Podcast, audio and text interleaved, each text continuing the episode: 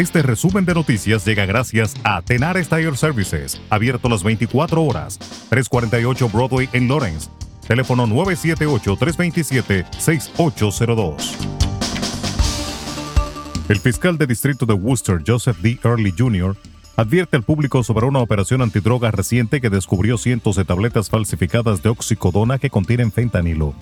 En septiembre y octubre, los investigadores trabajaron en el área de Blackstone Woonsocket para incautar las píldoras falsificadas y como resultado recuperaron aproximadamente 750 tabletas de oxicodona falsificadas que contenían fentanilo junto con más de 100 gramos de cocaína.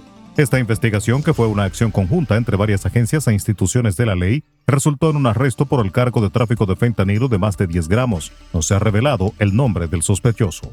En otro orden, una fraternidad universitaria de Boston está suspendida por violar una orden de los funcionarios escolares en medio de una investigación de agresión sexual. El decano ordenó detener las actividades en Kappa Sigma durante una investigación sobre acusaciones de agresión sexual en el capítulo. Sin embargo, la Universidad de Boston dijo que la fraternidad organizó una reunión social la semana pasada y otra reunión del capítulo unos días después. La fraternidad ahora está suspendida hasta nuevo aviso.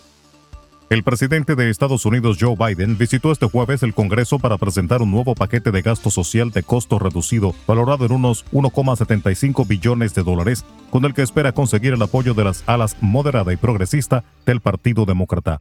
El plan mantiene las inversiones en el clima y la educación infantil que estaban previstas en el proyecto inicial de 3,5 billones de dólares, pero deja fuera la garantía de una baja familiar y de maternidad pagada a nivel nacional y enfría las expectativas de un plan de regularización para los inmigrantes indocumentados. La evolución del Producto Interior Bruto de Estados Unidos se ralentizó a un 0,5% en el tercer trimestre de 2021 frente al 1,6% registrado en los tres meses anteriores, informó este jueves la Oficina de Análisis Económico. El primero de los tres cálculos de la actividad económica trimestral, que en tasa interanual creció al 2% frente al 6,7% del trimestre anterior, refleja el impacto del repunte de contagios con la llegada de la variante Delta y el fin de la mayoría de los programas de respaldo económico aportado por el gobierno estadounidense. Los gobiernos de Nicaragua y de Honduras acordaron este miércoles definir sus fronteras en el Mar Caribe y en el Océano Pacífico, incluyendo el Golfo de Fonseca que comparten con El Salvador, país este último ausente de la firma. El acuerdo de límites, denominado Tratado Integracionista del Bicentenario, fue suscrito en Managua por el presidente de Nicaragua, Daniel Ortega, y su homólogo de Honduras, Juan Orlando Hernández, en una actividad anunciada poco antes de iniciar. En Argentina, el expresidente Mauricio Macri aseveró este jueves, antes de declarar ante un tribunal por primera vez tras dejar el poder, que esta citación en la que es acusado de ordenar espionaje ilegal durante su gobierno no tiene fundamentos y se declaró víctima de una persecución en medio de una campaña electoral.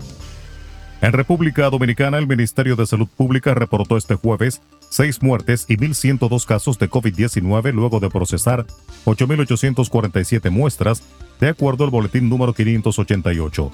La positividad diaria es de un 19.12%. Este jueves superó la cifra de los mil casos diarios de coronavirus que no se registraban en el país desde el 1 de julio pasado. El boletín epidemiológico 470 notificó 1.368 contagios y 6 defunciones. Hay 672 personas hospitalizadas por COVID, lo que representa el 30% de las camas ocupadas. Reina la consternación entre familiares, amigos y compañeros de trabajo de los tres bomberos que murieron la noche del miércoles mientras intentaban sofocar un fuego que a más de 20 horas de iniciado se mantenía. El intendente del Cuerpo de Bomberos de La Vega, César Abreu, dijo que es imposible describir el dolor por el que atraviesan todos los socorristas al notar la ausencia del mayor Juan María Concepción de 53 años, el segundo teniente Olvi Arias de 27 años y el sargento mayor José Luis Mojica de 25 quienes perecieron en el lugar del siniestro. Manifestó que los compañeros de labores de las víctimas agotaron todos los esfuerzos para rescatarlos, pero fue imposible. Durante el incendio, otros tres miembros del cuerpo de bomberos resultaron afectados por el humo. Por el momento no se ha rendido un informe sobre qué ocasionó el siniestro, aunque se presume que se trató de un cortocircuito. Resumen de noticias. La verdad en acción. Jorge Auden. Conduzca seguro confiando el cuidado de sus ruedas a Tenares Tire Services, abierto las 24 horas, los 7 días de la semana. 348 Broadway en Lawrence. Al comprar gomas nuevas, recibe reparación de por vida, además de otros servicios también de por vida. Tenares Tire Services también ofrece alineación y balanceo y autodetailing. Las mejores gomas nuevas y usadas en Tenares Tire Services, con el trato afable de Brian de Peña y su equipo. Tenares Tire Services, 348 Broadway en Lawrence. Teléfono 978-327-6802.